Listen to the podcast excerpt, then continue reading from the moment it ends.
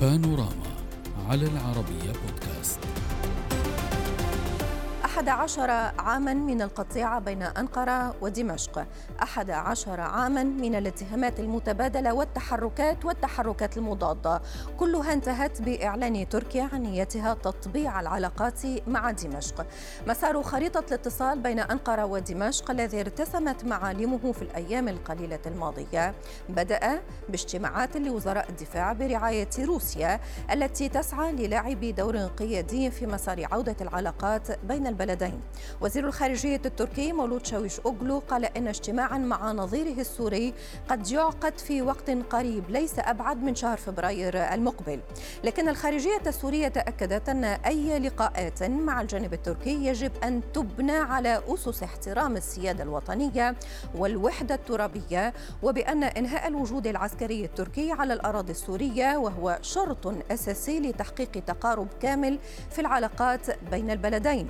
أما الرئيس السوري بشار الأسد فرأى أن اللقاءات السورية التركية يجب أن تكون مبنية على إنهاء التواجد العسكري التركي في سوريا وحتى تكون مثمرة.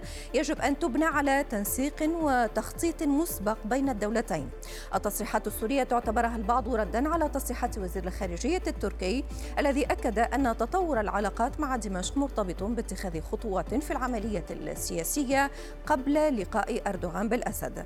ووفق مراقبين فأنقرة تبحث عن بدائل سياسية عن العمل العسكري أملا بتحقيق تحالف مع نظام دمشق ضد قوات قسد وهو ما يضمن لها تثبيت وجودها العسكري في مناطق خفض التصعيد. نناقش هذا الموضوع مع ضيوفنا من اسطنبول دكتور سمير صالحة الأستاذ في العلاقات الدولية. أهلا بك. ومن دمشق عمر رحمون المتحدث باسم هيئة المصالحة السورية.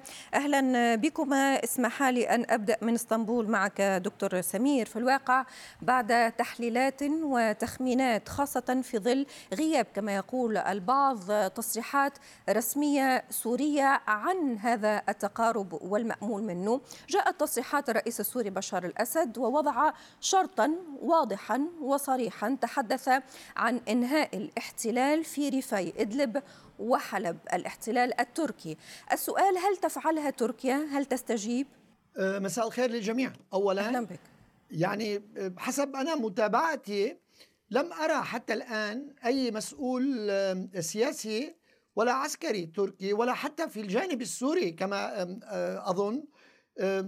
تحدث عن مصالحة أو تطبيع في مسار العلاقات، ربما هي نعم اتصالات برعاية روسية بداية الحوار إذا شئنا بين الجانبين، لكن مسألة المصالحة والتطبيع ليست مسألة حوار الساعة كما أنا أظن، لماذا؟ لأنه كما أشرت أنت أيضا قبل قليل كل طرف متمسك بالعديد من المواقف بالشروط بطلبات يعلنها ب استمرار. إذا المسألة ليس بمثل هذه السرعة والسهولة والبساطة. في أكثر من لاعب محلي إقليمي دولي أيضا على خط الأزمة. نعم. وفي أكثر من عامل بشق سياسي أمني إذا شئت أيضا يعرقل ويعقد هذا النوع من الحوارات. الآن م.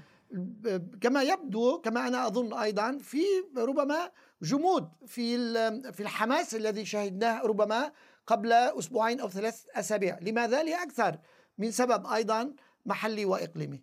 ولكن دكتور سمير وكأن حضرتك يعني مع مسار أو مطابق لمسار التصريحات التركية التي بعد أن طرحت فكرة التقارب والمصالحة وحتى التطبيع رئيس أردوغان تحدث أكثر من مرة عن ذلك. كل التصريحات تراجعت وبدأ الحديث عن حوارات ليس أكثر. أستاذ عمر كيف تقرأ حضرتك الموضوع؟ هل نحن في حضور حوارات لا أكثر؟ أو أن الجانب التركي كان منذ البداية يطمع في تطبيع كامل.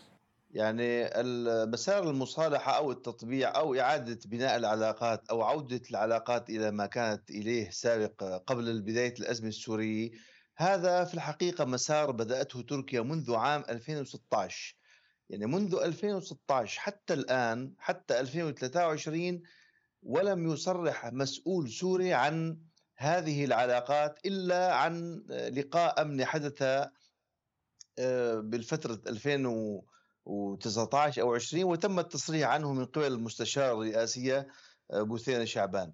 اذا هناك تباطؤ في التعا... تباطؤ سوري بالتعاطي مع هذا الملف لأن هذا التباطؤ طبعا ليس لا يدل على أن سوريا لا ترغب بعودة العلاقات. فلا أحد في سوريا أو تركيا أو في المنطقة آه، يريد آه، قطع العلاقات بين سوريا وتركيا لأن قطع العلاقات بين مم. سوريا وتركيا لا أحد في سوريا هذا مبالغ فيه قليلا أستاذ عمر. لا أحد في سوريا يطمح لعودة العلاقات لأننا تابعنا احتجاجات كذلك في الداخل السوري تعارض هذا التقارب. كان هناك حتى عملية اعتداء على السيد آه، المصلت لأنه يعني كان هناك حديث عن عدم موافقة على هذا التقارب. يعني ربما أتفق معك يعني لا أحد في سوريا أقصد في المناطق الموالية للدولة السورية أنا لست معنيا بالحديث عن المعارضة أو عن آه، المسلط أو الائتلاف أو عن جمهور واضح. هذه المعارضة في الحقيقة فعندما أتحدث عن سوريا هنا أتحدث عن الدولة السورية وعن المناطق الخاضعة لسيطره الدولة السورية. وبالتالي يعني لا سوريا لا يعني تريدين أن أحدد عندما أقول سوريا سوريا معروفة بدولتها وحكومتها وجيشها ورئيسها المعارضة لها من يتحدث باسمها. اذا لا أحد سواء ما لأنه اختلطت هنا الأوراق سيد إيه. عمر ما لأنه اختلطت الأوراق يعني إيه. نحن مثلا لما إيه. نتحدث عن تصريحات الرئيس السوري آه، ووجوب خروج الاحتلال التركي كما أسماه من إدلب وحلب إدلب وحلب تتواجد فيها المعارضة طبعا آه، عندما طيب سأكون أكثر وضوحا في في في استخدام المصطلح يعني. الدولة السورية عندما لا أحد في الدولة السورية ولا في تركيا ولا في المنطقة أو في الإقليم له مصلحة في استمرار المقاطعة السورية التركية لأن الضرر ليس فقط على سوريا وتركيا فقط بل يتضرر على المنطقة كلها كإقليم وكمنطقه بشكل عام.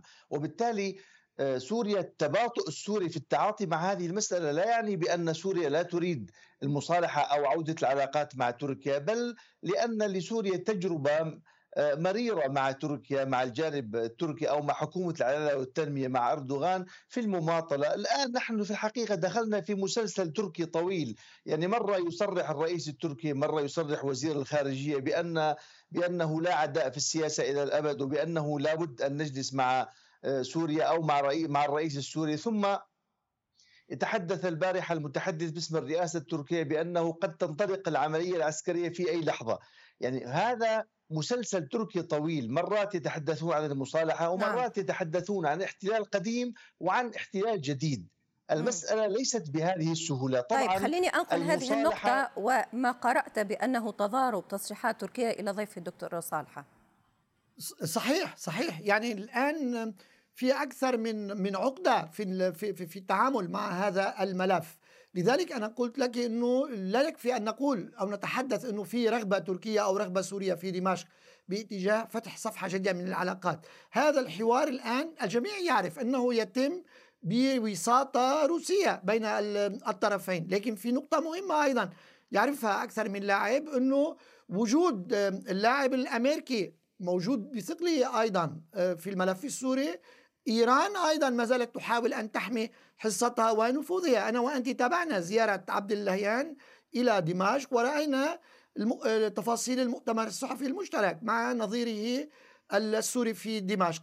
لذلك أنا ما زلت عند قناعتي أنه هذا الحوار لا يمكن أن ينتقل من مرحلة إلى مرحلة دون أخذ بعين الاعتبار لعبة التوازنات و النقاشات بطابع إقليمي. مثلا أعطيك ولكن من سيأخذها يعني هل هذا سمير؟ من سيأخذها ومن سيتنازل؟ وكيف صح. تبدو الحسابات؟ وهل تشير حضرتك آه، إلى أنه من العبث القول بأن سوريا أو نظام السوري يمتلك قراره وبأنه آه، آه، هذا القرار هو مرهون املاءات إيرانية روسية أمريكية كذلك. قد يقول بعض بنظر إلى منطقة شمال سوري وتواجد الأكراد فيها آه، سيطرتهم على النفط التي تستغلها كذلك واشنطن.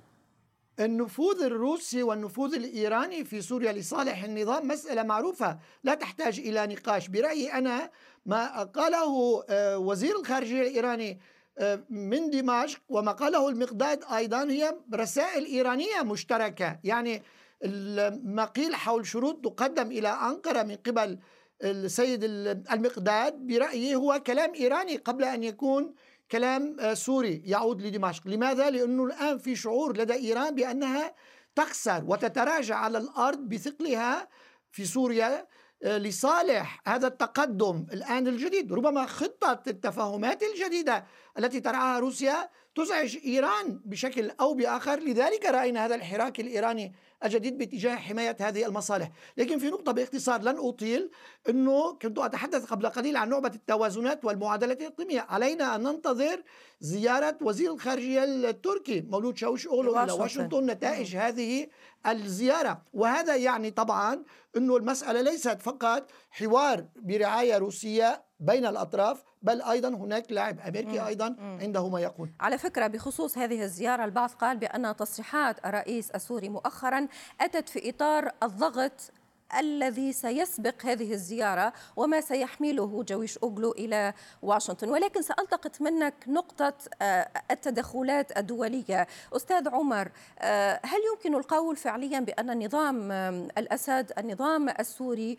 آه، فعلا قادر على أخذ قراراته وطرح نقاطه أو شروطه في محاولة هذا التقارب التركي في بغنى عن أو هذه هذه الطريقة مجردة من كل كل تدخلات الخارجية؟ سيدتي الكريمة بالنسبة للكلمة التي تحدث عنها ضيفك بالأخذ بالاعتبار الموازنات وكذا يعني نحن عندنا في سوريا وفي تركيا هناك أمن قومي تركي وأمن قومي سوري إذا كانت تركيا ترغب بالحفاظ على أمنها القومي التركي من الوجود الكانتون الكردي شرق الفرات فعليها التواصل مع الدولة السورية وهذه القناعة التركية هي التي دفعت أردوغان وحكومة العدالة والتنمية إلى مد الجسور مع الحكومة السورية ومع دمشق. وبالتالي آه، إذا آه، الأمن القومي التركي غير مرتبط بإرضاء المعارضة هنا المعارضة السورية مثلا أو ما حدث خلال عشر سنوات. إذا كانت تركيا جادة بحفاظها أو بحثها عن الحفاظ على الأمن القومي التركي فعليها أن تفتح الباب مع دمشق وأن تمد وأن تعطي فتح الباب الشروط التي تلائم هذا هذه العلاقة. مم. أما أن تقول ولكن أليست شروطا تعجيزية في هذه المرحلة؟ على الأقل سيد عمر البعض يقرأ بأن آه، في هذه التصريحات تعجيز للجانب التركي. ليست ليست تعجيزية. يعني منذ عشر سنوات كان البعض المعارضة يقولون سنصلي في أردوغان كان يقول سنصلي في المسجد الأموي والمعارضة السورية كانت تقول بأن سنأخذ الحكم خلال الاشهر وأمريكا كانت تقول على الأسد أن أن يرحل. بعد هذه المرحلة الآن نجد بأن الجيش السوري انتشر على كل الحدود السورية الاردنيه انتشر على كل الحدود السورية اللبنانية آه، انتشر على معظم الحدود السورية العراقية. وهناك مصالحه هناك رغبة هناك هناك دول عربية عادت إلى دمشق تركيا تطلب المصالحة مع دمشق. لابد من الأخذ بعين الاعتبار بأن الدولة السورية بقيت أن الدولة السورية انتصر مشروع الدولة على مشروع آه، ربيع الإخوان المسلمين. وبالتالي إذا كانت يعني في الحقيقة المصالحة هذه لم تطلبها سوريا وسوريا منذ سبع سنوات منذ 2016 حتى الآن مع الإلحاح التركي ومع التصريحات التركية ومع التلميحات التركية سوريا التزمت الصمت ولم تصرح إلا عند بعد اجتماع وزير الدفاع السوري والتركي، اذا نقول لا لا يزال هناك الكثير من العقبات لا نعم. هناك الكثير من المشاكل هناك الكثير مما حدث على هامش هذا الربيع التخريبي في خلال عشر سنوات وبالتالي لابد من لقاء ولا بد من اجتماعات ولا بد من الكثير من التواصل حتى يمكن حل حل هذه الملفات صحيح. هذه الملفات العالقة خلال عشر سنوات لا يمكن حلها باجتماع هنا واجتماع وزير الخارجية أو وزير الدفاع هناك حدود طويلة بين سوريا وتركيا 900 كيلو متر نعم. هناك مشاكل هناك فصائل إرهابية تم دعمها من تركيا. هناك فصيل آه، انفصالي شرق الفرات مدعوم من أمريكا. وحل حل هذه المشاكل لا تكون بالتنافر يجب يجب أن يكون هناك الوقت الكافي لحلحلة الموضوع. ولكن أختم معك دكتور سمير. ضيفي يتحدث عن أن المجال لازال مفتوح ولكن هذا المجال يجب أن يبنى على مفاوضات وحوارات تحلحل المشاكل أو تحاول إيجاد حلول. هل تعتقد بأنه لازال هناك أمل في تقارب في تطبيع كلي بين تركيا وسوريا؟ يعني أنا أحدثتك قبل قليل عن حوار مسألة التطبيع أو المصالحة الحقيقية برأيي بعيدة جدا في هذه المرحلة. نقطة أولى أنت استبعدتها ولكن لا أتحدث عن هذه المرحلة عن... أتحدث حتى عن المدى المتوسط مثلا. البدء بمفاوضات البدء بطرح نقاط وفيما بعد لا أظن لا أظن لا أظن. لا أظن. أنا أظن أنه الحوار الذي تجريه أنقرة بالدرجة الأساسية في الملف السوري الآن هو مع الجانب الروسي ومع الجانب الأمريكي. يعني لولا هذا الحوار التركي الروسي لما أظن أنه أنقرة يعني قد قررت الدخول في حوار مع آه، دمشق. الضمانات التي تقدمها موسكو لأنقرة هي التي تشجعها ربما على السير باتجاه باتجاه آه، دمشق. لكن حتى الآن كما قلت لك مسألة الشروط والمطالب ما زالت موجودة. مثلا مسألة انسحاب القوات التركية أو سحب القوات التركية من شمال سوريا. يعني كيف يعني من الممكن أن تناقش مسألة من هذا النوع؟ ونحن نعرف إنه ميليشيات حزب الله مش ميليشيات الحزب الحشد الشعبي جاءت في العمليات العسكرية آه، التي ينفذها النظام للقتال على الحدود ولكن ضيفي يقول لك بأن يعني هذا يعني؟ موضوع سيادي هذه نقطة سيادية هذه نقطة لا نقاش حولها. حزب الله لا أعرف بأي قرار سيادي حزب الله دخل إلى آه، سوريا. ما هي مشروعية وجوده أو وجود ميليشيات عراقية في سوريا؟ لا إطلاقا. هذه المسألة ليست مرتبطة طيب. بالسيادة ولا أظن اطلاقا وضيفك يعرف ذلك طيب. أفضل مني هو بكثير. هو في كل حالات ضيفي آه، آه، يستمع لك ولكنه غير موافق على العديد من النقاط سأعتذر منك أستاذ عمر لأنه انتهى تماما التوقيت الخاص لهذا الملف ولكن الأكيد بأننا سنكون في نقاشات قادمة بخصوص هذه التطورات المهمة آه، شكرا لكما من دمشق عمر رحمون المتحدث باسم هيئة المصالحة السورية ومن إسطنبول الدكتور سمير صالح الأستاذ في العلاقات الدولية شكرا السلام عليكم Ольга.